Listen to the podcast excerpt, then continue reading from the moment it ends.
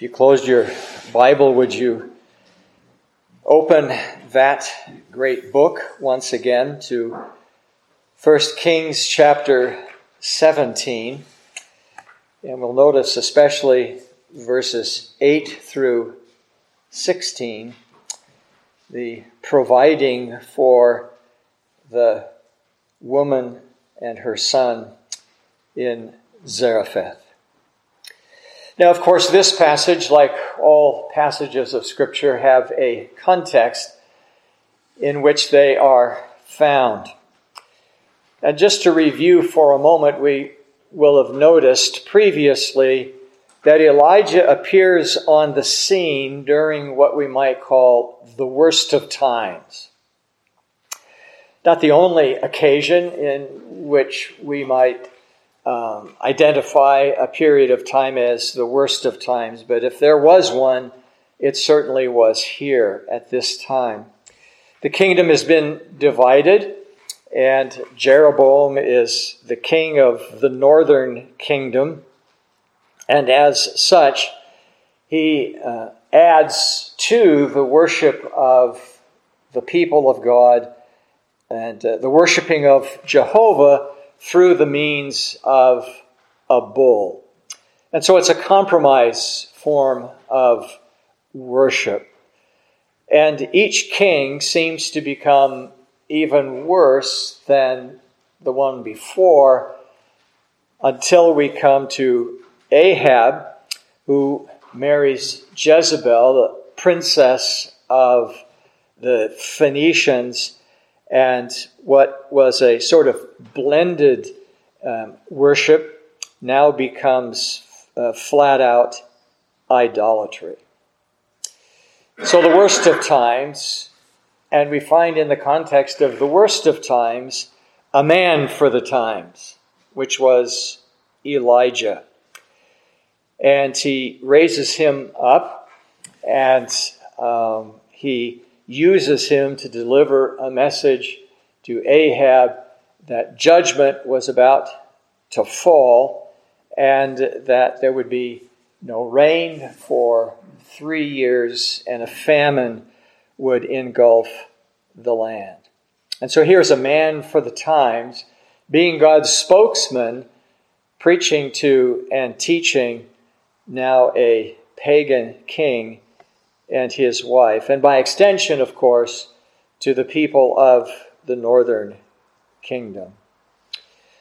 We saw, thirdly, that this man for the times really becomes the precedent for what we might call the terminus of the times or for the times. That is, John the Baptist becomes Elijah returned from the dead. Not literally, of course, but he supplants him in the words of Jesus, who says, Yes, this is Elijah come again. And then we see that there's a connection as well, and we saw this last week that there's, a, or week before last, that there's a connection between Elijah and Jesus as well on the Mount of Transfiguration as Moses and Elijah uh, and Jesus converse uh, about our Lord's um, death. Um, and so he becomes the successor to Elijah. And again, John the Baptist has come in Elijah, or Elijah has come back, come in a very real sense in John the Baptist. And then, fourthly, we noticed a God for the times, and that is that God provides for Elijah. He tells Elijah to go to a particular place, to a particular brook, and there there is sufficient water for Elijah to drink, and the ravens come and feed him twice a day meat and bread, or bread and meat twice a day. And so here are these times, and a man for the times, and looking even beyond to the time of John and Jesus the terminus, if you will, of those times, successors. Now we have a God for the times who provides for his servant. Now, brings us to verses 8 through 16. And I suppose at some point we ask the question can we continue the, the sub theme and the, and the particular language that you're using for each section? Well, at least one more time. And that is we have in this particular section, verses 8 through 16, with Elijah's encounter with this particular woman who is a widow, a word for the times. Elijah speaks, and he speaks a word, and as we're going to come to see, it's a gospel word. It's a good word. It's not the same kind of word, it's coming from the same God, but it's not the same kind of word, which is a word of condemnation, a word of judgment that falls upon uh, uh, Ahab and the people. But here is a word of, of comfort to a woman who has absolutely nothing. As I came to study the passage of Scripture, I drew the conclusion that what we have here is a kind of, a kind of mirror, a mirror of God's saving grace, a reflection of what God has always done in the salvation of His people. And so here we see God speaking through his servant and this woman receiving enormous blessing as a result. Spurgeon preached on verses 8 and 9, a sermon just on those two verses. And in that sermon, he began by saying, Let us see what we can gather this morning from the inexhaustible barrel and unfailing cruse of the widow of Zarephath. Roger Ellsworth, who wrote a, a little commentary published by the Banner of Truth way back in the 80s, I think, or early 90s, said, Why should we concern ourselves with Elijah going to a widow's house in Zarephath? The answer is that Elijah is more than just a prophet. He was at this moment in Israel's history the very embodiment of the Word of God. When we look, therefore, at what he did and where he went, we should ask ourselves what these things teach us about the Word of God. And so now you have an introduction but a kind of introduction to how we'll proceed with the rest of the sermon. What does this passage teach us about the Word of God? Six things, I think. First of all, notice the Word and predestination. Again, those two verses. And the word of Jehovah came unto him, saying, Arise, get thee to Zarephath which belongeth to Sidon, and dwell there. Behold, I have commanded a widow there to sustain thee. The word and predestination, more particularly the word and a subset of predestination, which is personal election. These two verses teach us that that God has a plan. He certainly had a plan on this particular occasion, and the plan included the, uh, uh, the provision or the providing for this widow and her son. And so here's a plan, and here's a prophet who fulfills the plan, who is or who is a part of the plan. Here is Elijah who receives the word. God speaks to him, not directly to the woman, but he speaks to Elijah and gives to him the word. And Elijah proclaims it. Now, Elijah has already proclaimed the word. He's proclaimed a word of condemnation to Ahab. The word of the Lord had come to him previously. A word of condemnation to Ahab, Ahab and the idolatrous woman, uh, excuse me, the idolatrous nation. But now he preaches a word of salvation to a particular woman. Now, we're getting ahead of ourselves a little bit, but did, did Elijah know who the woman was? There's nothing to indicate that he did. He just meets a woman and he speaks to her, and we don't know what he knew about her at all. But it's a woman outside of Israel in another place in Baal's backyard, the idolatrous god of Ahab and his wife Jezebel. It's interesting how the Lord Jesus puts this in the New Testament, in the book of, or the Gospel of Luke. You remember Luke preaches in his hometown on, on a particular occasion early on in his ministry. And the people are questioning, who is this? Who is this? This Is Joseph's son. Who, who is Joseph's son? And in response to all of that, Jesus says, Verily I say unto you, no prophet is acceptable in his own country. And then he amplifies upon that and, and gives, uh, well, further amplification and application. He says this, But I, of a truth I say unto you, there were many widows in Israel in the days of Elijah when the heaven was shut up three years and six months, when there came a great famine over all the land, and unto none of them was Elijah sent, but only to Zarephath in the land of Sidon unto a woman that was a widow. And then the next verse. And he says, And there were many lepers in Israel in the time of Elisha. So Elijah's uh, successor uh, Elisha, Elijah's successor, had the same kind of experience. And there were many lepers in Israel in the time of Elisha the prophet, and none of them was cleansed, but only Naaman the Syrian. And so Elijah is told to go to a foreign place to people who were not his own and to speak to a particular woman, which would be words of comfort to her. Why did God send Elijah to such a faraway place?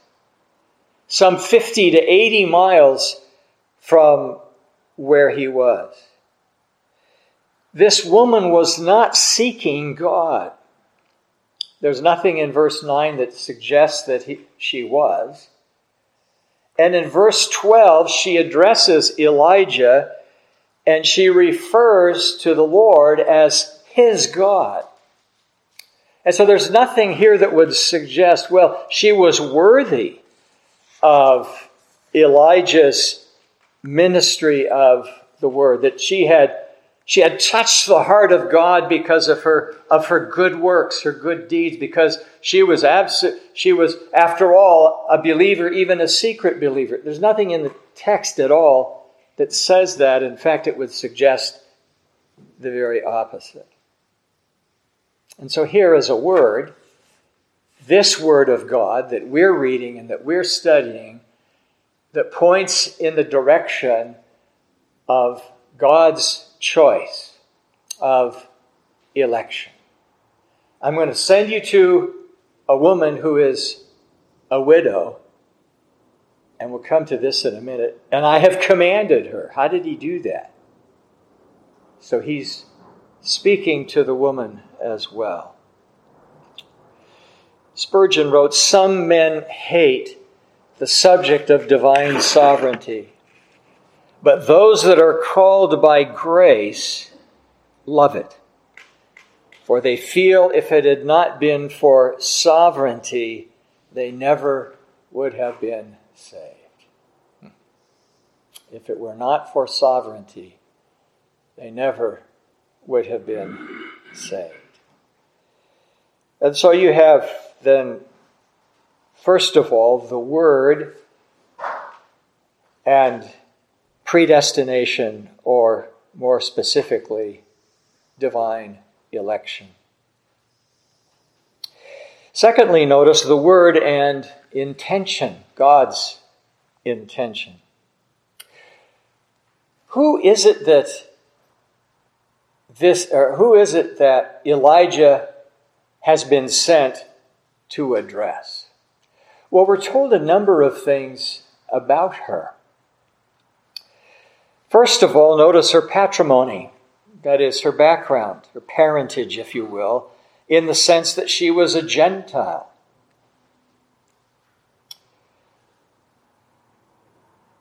The Lord Jesus identifies her as such as well in Luke 4, which we already read. And we discover here in this text that, in, in a very real sense, the, the intention of God to draw the Gentiles to himself is hinted at even here. We find incidents of it in the Old Testament. Certainly, here's an incident with this woman and also Naaman the Syrian. It is kind of a, a portent, a, a prophecy of what takes place in Acts chapter 11. In Acts chapter 10, Cornelius preaches, and these Gentiles are baptized in the Holy Spirit. And as Cornelius in chapter 11 gives an account of what takes place, the response of the people hearing is something like Surely God has come to the Gentiles or sent his word to the Gentiles as well. Here is an enemy of Israel, an enemy of the covenant people, an enemy of the covenant on the surface. The Old, the Old Testament expression of the covenant is now addressed ultimately with the provision of really, really good news. But notice that this is also an act of judgment upon Israel. Here is a nation that God had come to, had spoken to, and now have rejected his word, at least the ten northern tribes. Reminding us that if we despise the word of God, God may withdraw himself from us certainly has happened in the history of the world, and it's happening at this particular time in ancient Israel. So, her background, her patrimony, if you will, she's Gentile. Notice her place, that is, where we're told that she lives. This particular town, Zarephath, was probably something like eight miles south of Sidon and 13 miles north of Tyre. Again, 50 to 80 miles north of Samaria. And it was the home of Jezebel's father, Ethbaal, chapter 16 and verse 31. If there ever was a pagan place, it would be here. Furthermore, her princess, literally, was Jezebel, an enemy of truth. Notice that she comes then from a context of paganism. Phoenicia, the very promoter of Baalism, if we could coin that word. Baal had left her in the pit of hopelessness. She had absolutely nothing, no resources, nothing to lean upon, nothing to serve her son. Notice her person. She was a woman. Without much by way of rights in the ancient world, and notice her predicament. She was a widow with a child. In a place where there was no welfare net. There was no one to support her. There was no government pension or social security or anything that would help this woman at all. And we notice her poverty. Her family was either disinterested in helping her, which was the only help she would have gotten, and her husband is dead, so it would be other family members. They were either disinterested or they didn't exist. And we're told something about her passion, where her thoughts were directed. And it was toward food, because she didn't have any. She was starving, and the only thing on her mind was finding food for herself and her son. And her prospect? Death. It's all she had to look forward to. That's all she had to anticipate. Let me just fix the last meal. And then we'll lay down and we'll die. Here was a person who was completely impoverished, with absolutely no future whatsoever at all. All she could do was prepare to die. Here is the condition of everyone outside the gospel. Here is the condition of everyone who has been made aware of their circumstances by the Word. Remember that God said that He had commanded the woman, even as He commanded um, Elijah, commanded a widow there to take care of you, but she doesn't have anything to take care of him with. She had been enlightened ultimately by the Word and apparently by the Spirit. How else would she have been commanded by the Lord? But isn't this the way of the gospel? And that was Spurgeon's point in his sermon.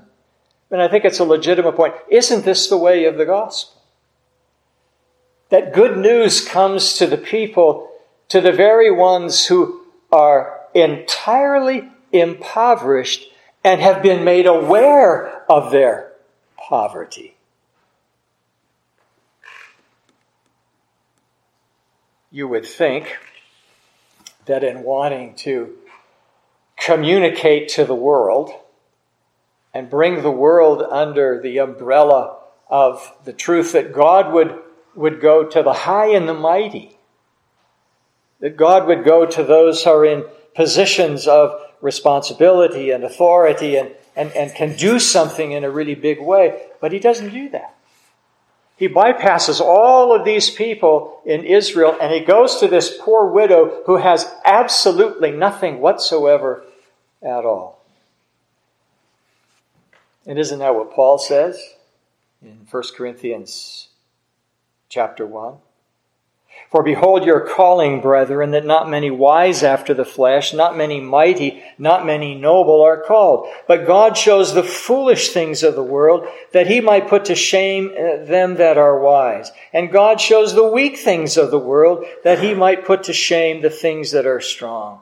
And the base things of the world, and the things that are despised, did God choose, yea, and the things that are not, that he might bring to naught the things that are, that no flesh should glory before God.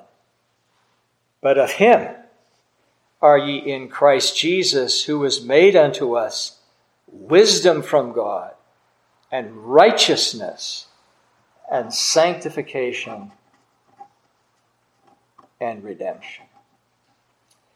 And getting a little ahead of ourselves and 1 Corinthians chapter 2, Paul says, And I, brethren, so those there's a description of who he came to. Then he says, This is how I came to you. And I, brethren, when I came into you, came not with excellency of speech or of wisdom, proclaiming to you the testimony of God. For I determined not to know anything among you save Jesus Christ and him crucified. And as I and I was with you in weakness and fear and in much trembling. And my speech and my preaching were not in persuasive words of wisdom, but in demonstration of the Spirit and of power, that your faith should not stand in the wisdom of man, but in the power of God. And isn't what we have here an Old Testament illustration of the very things that Paul has introduced? Who is it that God sends? Or who is it that receives this reception, this poor widow lady that has no choice but to prepare a meal and lay down with her son and die. Nothing to commend her to anyone. Well, thirdly, notice the word and obligation in verses 10 and 11. Elijah meets the woman and he gives her something to do. Now, he found the right person. Preaching always does, by virtue of God's electing grace. He bypasses everyone else. Is it the first woman that he met? How does he know who she is unless God speaks to him? And there's nothing in the, in the text that would suggest there was a special message this is the woman. Somehow he, he bypasses, he selects her. Perhaps he knew, perhaps he did not know, and spoke to her as if she were the very first person that he met. We'll never know, at least from this particular text. But notice the activity of this, of this nameless woman. She's picking up sticks to build a fire, to bake bread. She's, she's attending to her business. She's going about her business, and it's a dismal business. She's marked by industry and by extremity. She didn't know to do anything else but to be ready to die. And Elijah says, Bring me a little water. And oh, by the way, make me a little cake of bread. But I don't have enough. I don't have anything to make for you and to make for my son and myself. Nevertheless, Elijah says, Do what I've asked you to do. Make a cake with what little you have. Feed me first, and then feed yourself and your son. It almost sounds cruel, doesn't it? Feed me first. But you see, this was a test of faith. Would she believe God's prophet and act upon God's prophet? As someone has said, all of life is a test of faith. Every day is a test of faith. Will we believe God or not? Someone put these words into her mouth Just what I need, another mouth to feed be warm, be fed, but above all, be gone. That's sort of a natural response. But she's put under obligation. She's asked to do something. She's asked to believe something embedded in what she's asked to do. Fourthly, notice the word and an affirmation also in verses 13 through 15. She faces peril, she faces certain death, and now she's called upon to waste what she has upon the prophet. And notice the prophet responds to her I don't have enough. His response is, Don't be afraid. In the context, again, seems almost cruel. She had every right to be afraid. She had no resources. She could not supply for her or provide for her son or for herself. The best she could do was prepare a little, lay down, and die, and it's all over. She had every right to be afraid. The command of the prophet defied reason. But it's a call to faith. Even as God's call to us and the obligations that we're placed under are a test of faith absolutely every day that we live. Will we be marked by faith and ultimately by faithfulness to commands that seem absurd, ridiculous, and impossible to fulfill? Well, of course they're impossible.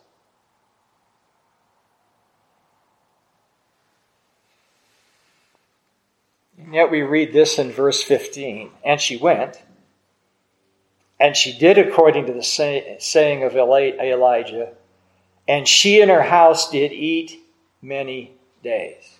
The oil never ran out.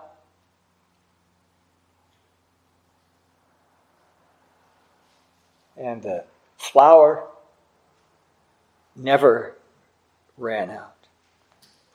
Now put this in Old Testament biblical terms or, the, or put it in the terms of the particular context. Baal is the god of weather, and Baal is the god of fertility. And here, as the woman obeyed and believed and obeyed, ultimately the rain came and in the meantime, she had everything to provide for herself. And so we discover here the word and confession, fifthly. Her confidence, her faith was in that word that came to her through the prophet. Because it was the word of God. Dale Ralph Davis writes Can there be a clearer picture of what faith essentially is? Faith is staking everything upon the Lord's sheer word, waging all upon the veracity of God. What's at stake here is faith. What's at stake here is confidence. Because it's the word, not just of the prophet, but to her coming to her, particularly, it was the Word of God. And finally, sixthly, we have the Word and provision. Notice that the provision went on and on and on and on until it was no longer necessary. It is the God of Israel who provided for her, and she's not even an Israelite. And it's in the context, it's in the backyard of the pagan god Baal, who supposedly would provide all of these things, and he can't. No idol can promise and fulfill the promise of which the Lord Himself alone can promise and fulfill. And notice that the drama continued. She had enough oil and enough meal from day to day throughout this period of time. The drama is daily. The call to be a believing people comes to us every day of the week. And that's exactly how Jesus taught his disciples to pray. Give us this day our daily bread.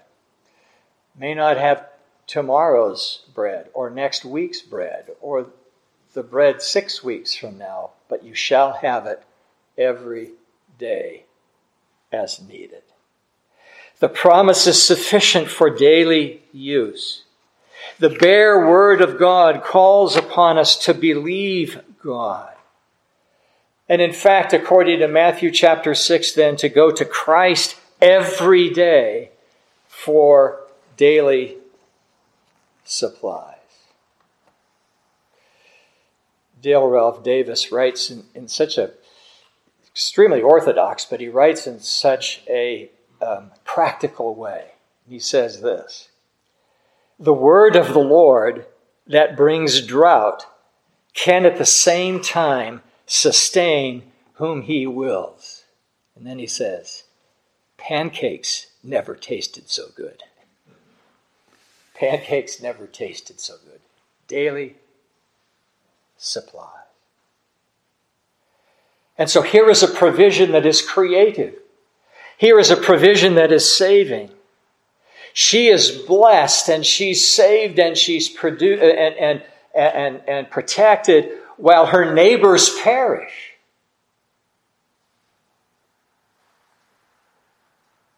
Because God has set his love upon her and sent a word to her and sent a prophet to her to preach. And the demand upon her and the obligation was to give him everything in return. One Dutch writer put it this way It's as if God says, Give me everything you have, verse 13, and I will give you everything you need, verse 14. It is the Lord's paradox of demand and gift. And Davis puts it this way. And I should have this as the very last sentence of this sermon, but here goes. Davis says, Most of us as believers can never get more sophisticated than this Phoenician widow. I like that. I think that's good. Most of us can't get any more sophisticated in our faith than what was required from this or of this widow. In a very real sense, this is what faith is all about. This is what makes this text such a, a great text. It shows to us something of the various aspects of the Word of God as it comes to us and what it demands of us, what it requires of us. And subsequently, what the benefits of faith and faithfulness really turn out to be. Is the word demanding? Yes, it is. Is the word demanding? Yes, it is. Does the word fulfill all that God promises to us in that word? Yes. My friend Bill Downing said on one occasion, and in this context, he said, everything is a test of faith. Promise always follows demand. Living faith is shown in the life. Jesus told his disciples, he tells us, Seek ye first the kingdom of God, and all these things will be added unto you. Seek first. Matthew Henry said, Those that venture upon the promise of God will make no difficulty of exposing and emptying themselves in his service by giving him his dues out of a little and giving his part first. Those that deal with God must deal upon trust. Seek first his kingdom, and then other things shall be added. God sent his prophet to a widow from Tyre. And in that, he showed through the person of Elijah how the grace of God comes to people and how the grace of God comes to the nations. That it is by believing promise and acting upon promise. Here's the instrumental means of saving God's saving grace belief and faithfulness. May we be marked by these qualities. Father in heaven, we do thank you for the Lord Jesus Christ, and for what he has become to us and what he does for us. How little this woman knew, and yet how great was her faith and her faithfulness. How much more we know, and yet sometimes our faith so little, and faithfulness non existent. May we know what it is to behave like this woman and to receive the benefits of your mercy and your grace. For we pray this in Jesus' name. Amen.